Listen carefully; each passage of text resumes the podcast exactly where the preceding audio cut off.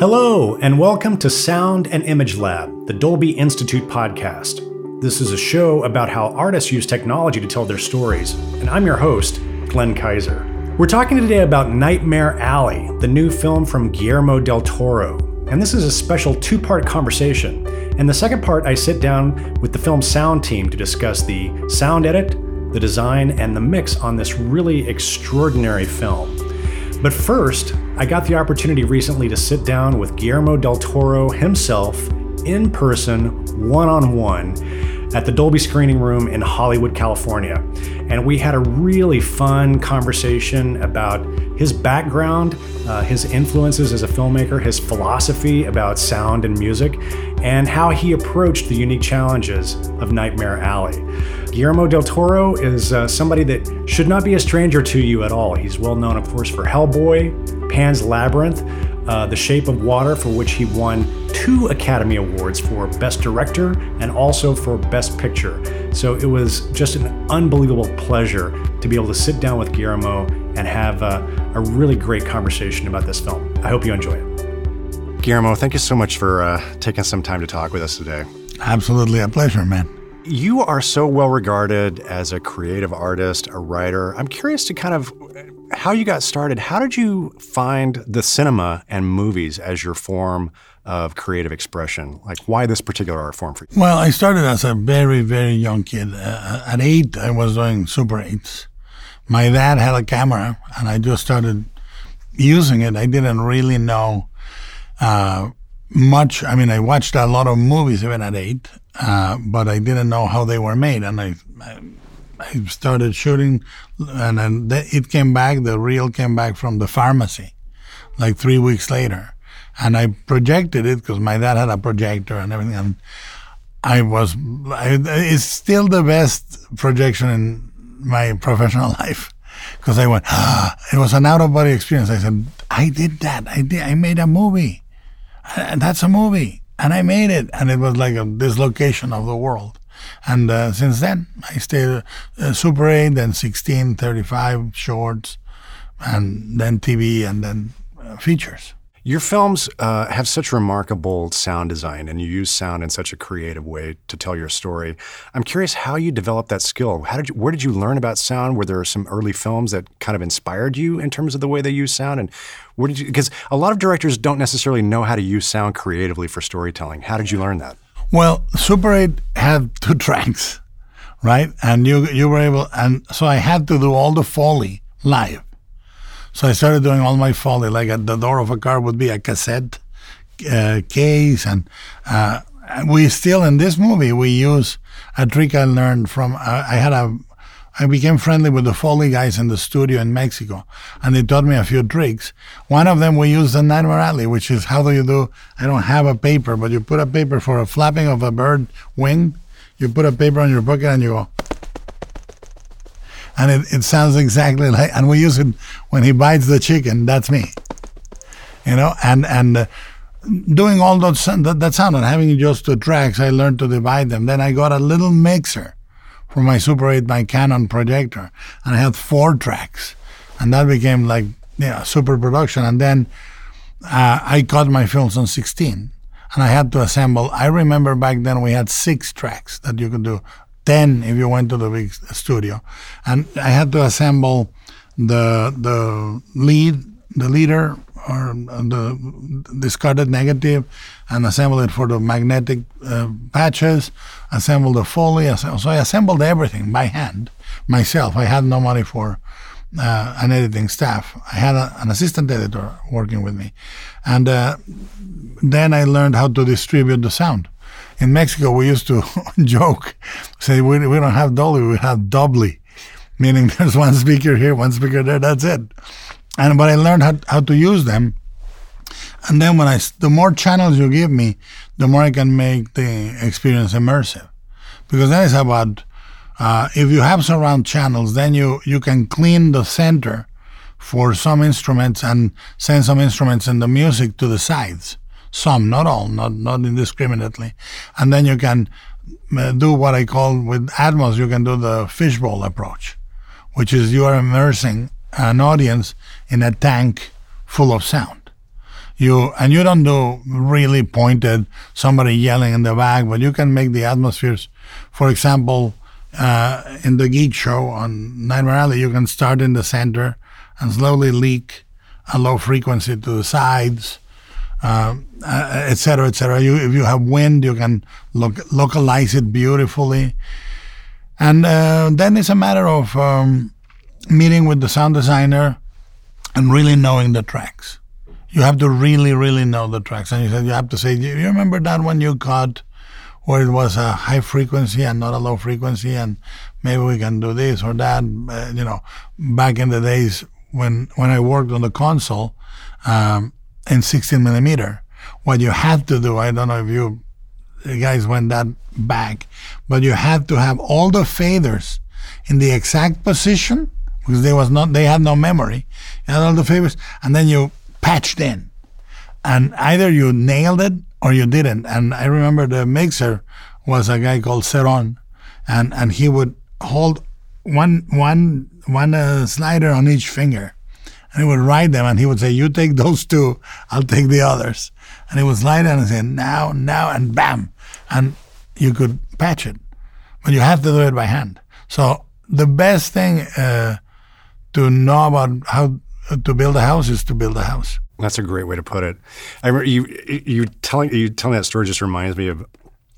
I remember I used to work with Ben Burtt, and he told me about on the first Star Wars. This blew my mind that they couldn't punch in, so every ten minute reel was a continuous take. That was they they could not punch in. You'd get down to like nine minutes into the reel, and people would just start sweating, sweating because they didn't want to blow it at the last at the last. Because they uh, and they had more tracks. I mean, and then you pay attention to the evolution of that with Walter Murch and Ben. You know, all these guys knew what they were doing in terms of storytelling. It was not just you know when I was. I remember we had in the 16 millimeter lab, you had all those tracks, and then you had loops, birds, cars, and on. It was the same birds over and over. They go bep, bep, mm, bep, bep, mm, and they and and the beauty of uh, so anything else other than that, having to punch in manually, it's easy. Yeah, it yeah. becomes very easy. Did you study any of those old films and get inspired in terms of the way they use sound, like any of the Walter Murch tracks? Well, I think American Graffiti is um, sort of in the pantheon for me. And how he uses uh, the, the, most famous thing is when he uses the, and he uses it in almost every movie around that time, the train as a as a score, and we use it in Nightmare Alley. It's it's there in Nightmare Alley. The, the, I remember.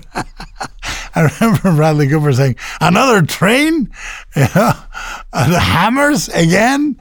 But I like I like thematic elements that repeat themselves because Stanton is heading for a train at the end of the movie. So I thought it, it should be calling him from the beginning, you know, and uh, and the hammers on the wood. I, I, I kept saying it's a crucifixion. So you use it. You, the thing is, you need to know that you're using it to to say something. The original Nightmare Alley, 1947 I think it was kind of unusual in film noir in that it seemed like it had a pretty big budget and there were film stars in it.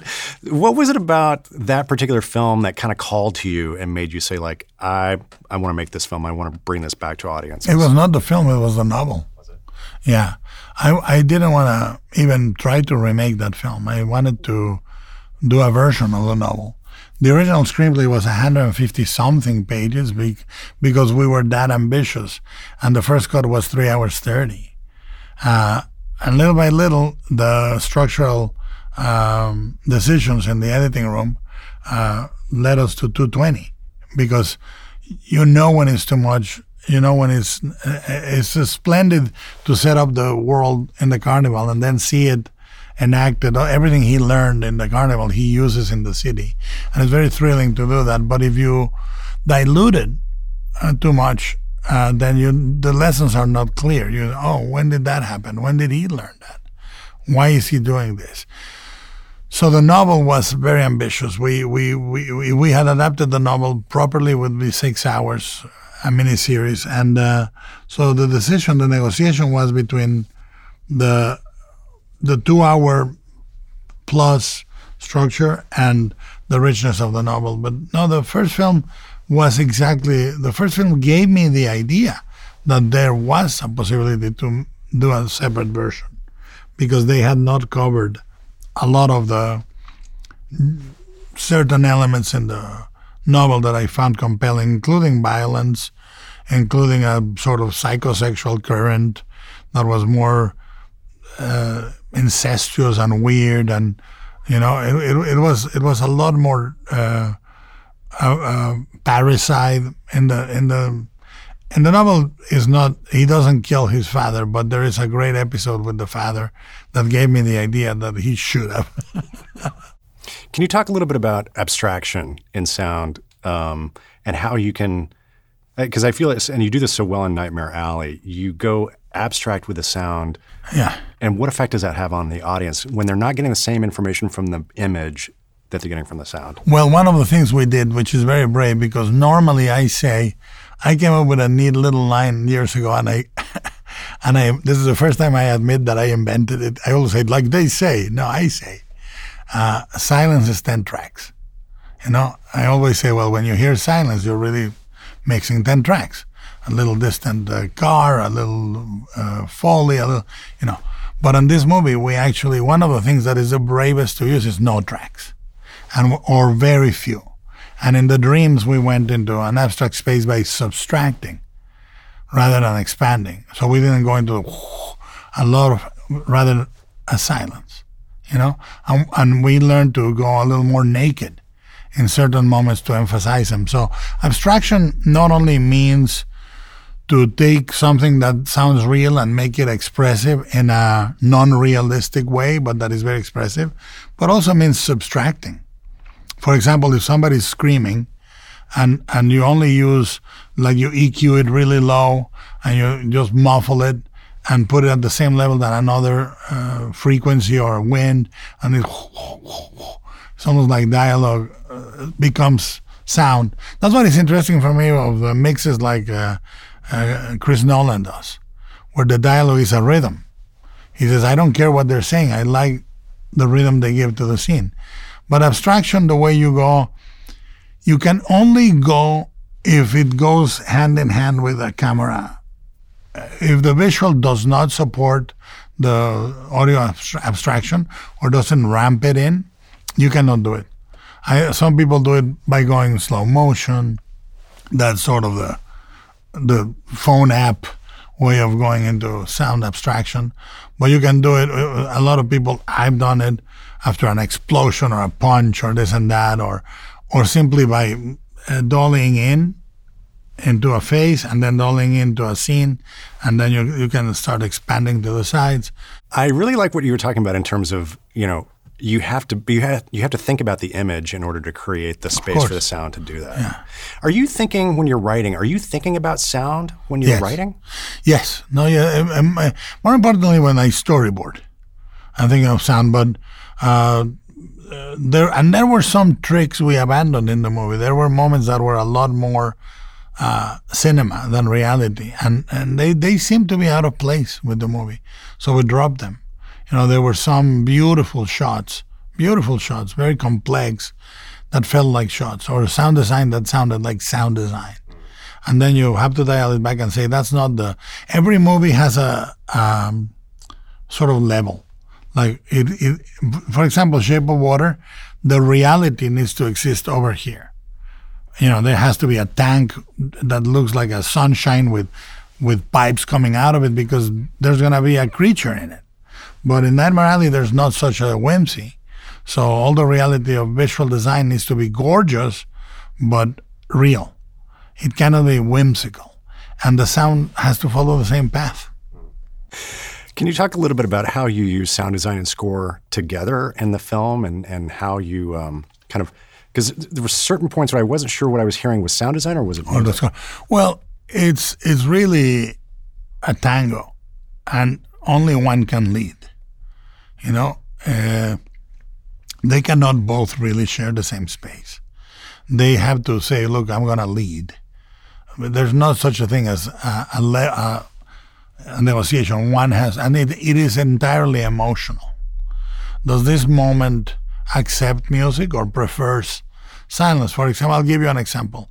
The scene where Pete is reading Stan uh, for the first time, and they talk about his father. The, we tried to compose something there, and the rhythm was coming from Pete's dialogue. The way he delivered that dialogue was was a metronome. You didn't want to hear anything but him. So what we said is, uh, let's put rain in the windows. So if you listen to the scene again, there's a beauty to that's the only scene in the movie where you hear the rain on glass. All the hitting, and that was the sequence. That was that. That's it. That's all we need. Um, I think that we tried. We compose a piece, and then we put it in, and we. Now I'm not listening to the sound design. I'm not listening to the silence. That is those ten tracks, and I'm not listening to what he's saying and the thing goes really fast, and I don't know what happened. So you subtract that. On the other hand, uh, you uh, you say this is a moment of propulsion. For example, when Stanton sees the the cars, the police cars, and starts running, and you know score has to carry there because it's his heart jumping and him r- running. You know you need it, and then uh, then there are scenes that are a relay you know what I'm saying? Like the, you start with sound and then you relay to to music, and you have to be careful because it's the mid levels that eat some instruments. Like you know, if, if, uh, and the most difficult thing to mix is an action, a big action scene like Pacific Rim, because you have to say, well, I have the full orchestra, but why? Why? Uh, the the mid level of the metal against the metal, the big sounds are eating eating away all that mid level. I have only the low end and I have only the really high sharp sounds. So you negotiate with the score and you say, this instrument goes through, this instrument goes through, the rest go away. You know, because you're just you're just occupying the same real estate than the than the sound. And I think that's that's the key to a mix. You say, uh, and and are you using it wisely? Is it really making the moment bigger, or is it better like sometimes a punch and in a big action scene, you want it dry. And a, a punch, for example, a physical punch, you have, let's say, you have bone, you have the meat, uh, you have the the a low whoomp, you know, and you have to say which one leads, even in a punch. Even if you have five elements, you have to say this one is predominant, so it feels heavier or it feels fast, and so forth. That punch when Bruno yeah. It's, oh my well, God. you can ask you can ask the mixers and the sound designer. Uh, we'll definitely talk about that. Well, I, I tortured Nathan for that punch. Yeah. And I, I, would come to the scene and say, "Your favorite scene, Nathan," because that punch. The guy says, "I have five pounds of meat and bone," you know, and it has to sound like he is delivering five pounds of meat and bone, and um, and it was exactly that negotiation. Do we need more low end? Do we need a a slab though. We need a flap against fabric. I'll give you another example. We had, um, there's nothing worse than bad foley or, or foley that is wrong. And if you, uh, like I, we went and I said, I want the Lilith crystal when she drinks has to be crystal. You, you, I, hear when it's glass. What difference does it make? All the difference in the world. The scene where she drinks and then kisses him. I use the sound of the crystal, the little, the little, uh, the tail end of that frequency. Uh, that's my score. That's my score, really. So uh, I remember uh, the dialogue with Nathan was like, "That's not crystal, that's glass, and it's bad glass. Uh, it's cheap glass." Oh, we'll go back, and they had to go back. And then I said, Lilith needs to sound. Her heels need to sound like like points of metal against marble. And if you don't use marble, it'll sound like uh, pavement. And she's not in the pavement. She's in her office. It needs to be marble. And then we mix them low.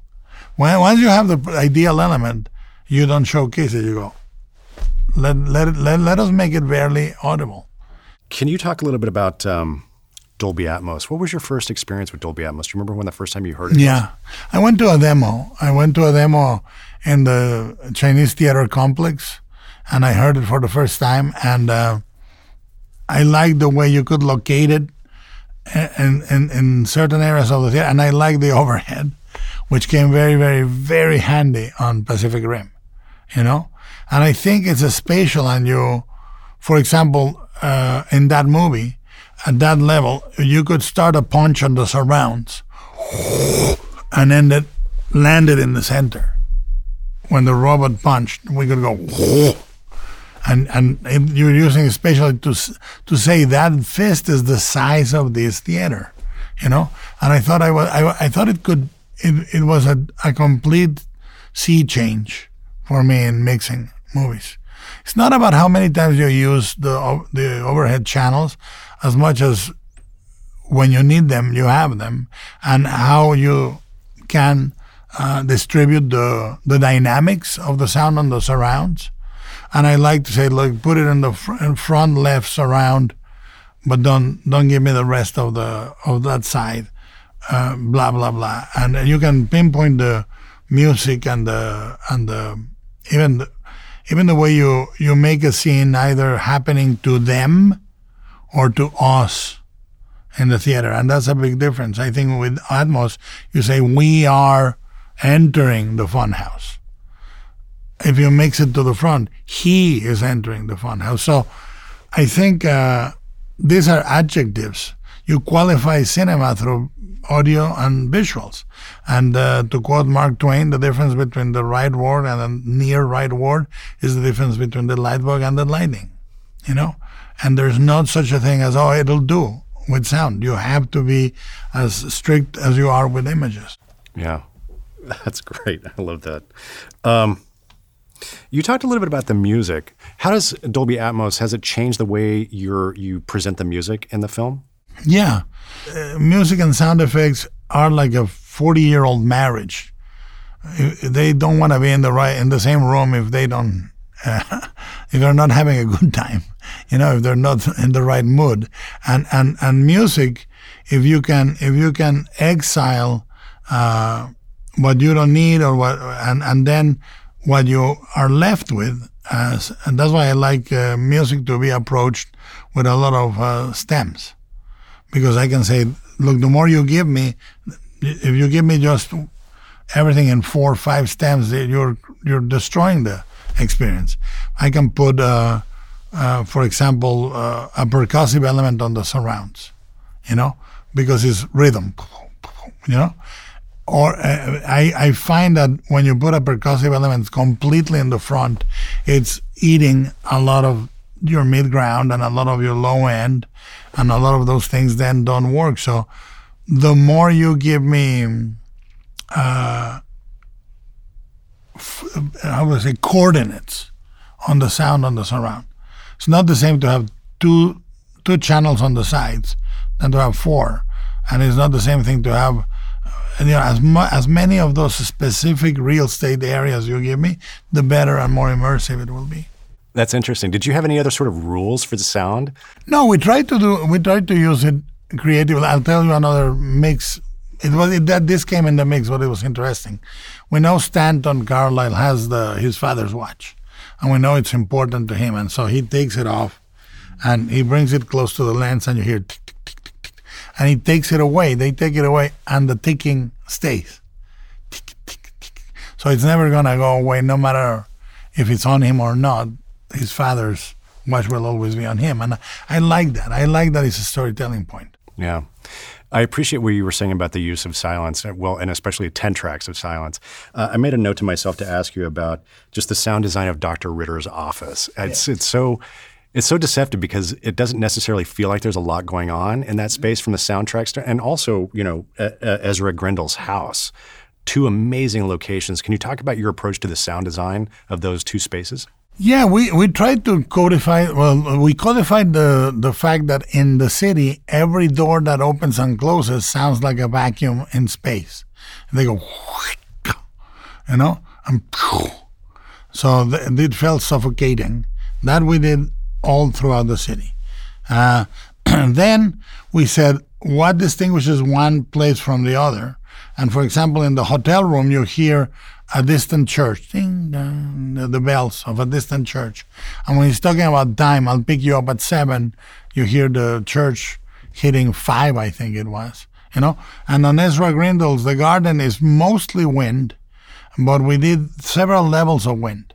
We had the, and then we have the punctual, the whistling one, and then what we did in Lily's office is uh, we took some of the whistling wind that we would use for Molly, dressed as Dory, and uh, we said it's the sound of sort of guilt, and we put it on Lily's office, and we had the window at night. I'm talking at night. Go, you know, you you feel the resistance of the glass to the wind, and that's him going into his memories. That's the score. It's him going. My, uh, well, she says, "Was it? Was she beautiful? Your mother?" You know, she was to me. You know, and you know, we tried to approach the Jungian approach to sound design. yeah. And then uh, so on and so forth. Each space had, for example, Grindle.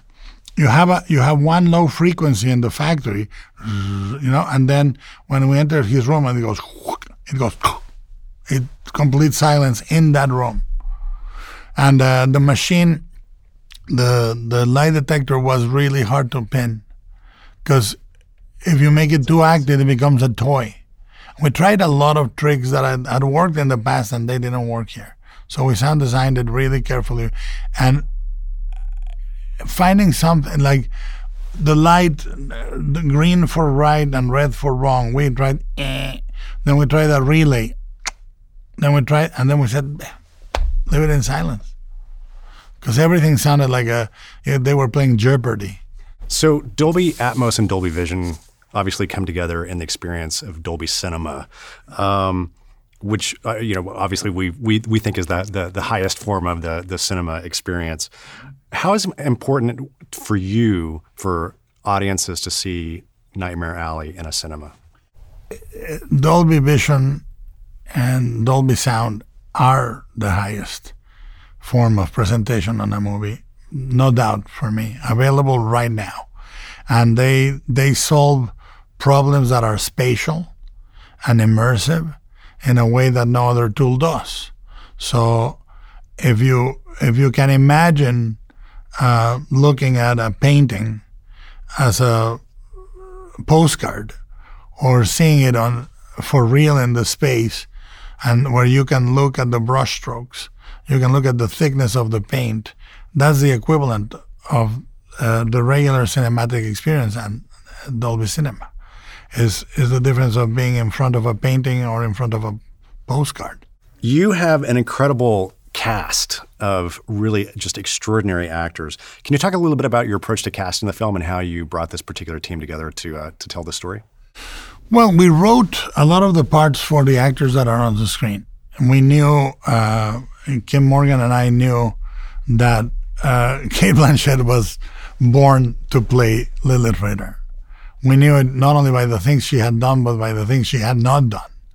And uh, we thought uh, that Willem Dafoe would be the perfect Clem because he is funny and at the same effortlessly menacing and so on and so forth. We did most of the writing for the ideal cast. And then it's a matter of uh, convincing uh, them that uh, that the the endeavor uh, is going to be a hum, uh, sort of a human story and not just a dark uh, dystopian or a, a, dark and pessimistic fable. That, that, that their characters are going to be able to render different sides of humanity, and they understood that.